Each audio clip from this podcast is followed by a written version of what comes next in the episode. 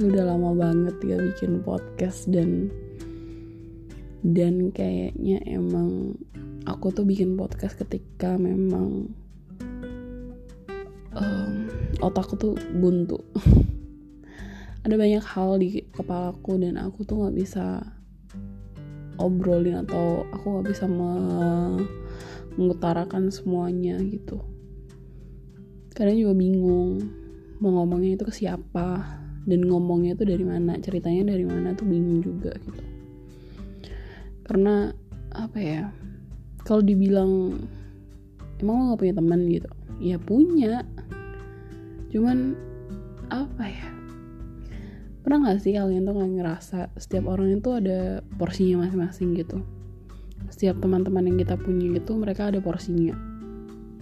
Ada teman yang bisa atau enaknya itu cuma diajak main doang gitu diajak buat ya ketawa dan ngomongin hal-hal sebatas. Kalau misalnya cewek yang ngomongin cowok ngomongin fashion ngomongin uh, apa ya ngegibah gitu-gitu. Tapi ada teman-teman kita yang bisa diajak buat ngobrolin hal-hal yang lebih berat misalnya kayak politik konspirasi dan sebagainya. Tapi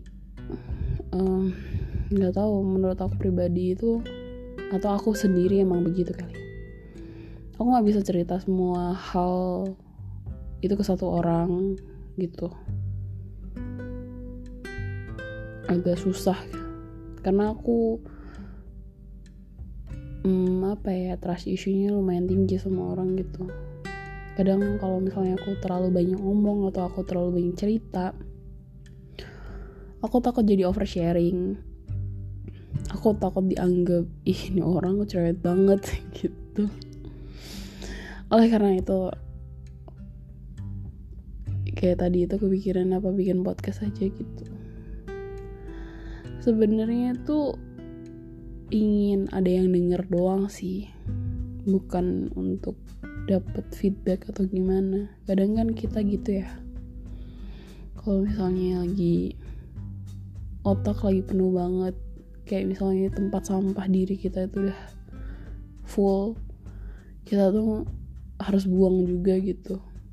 Nah menurutku ini tuh salah satu tempat buat ngebuang isi-isi pikiran itu. Hmm apa ya? Udahlah sampai sini dulu aja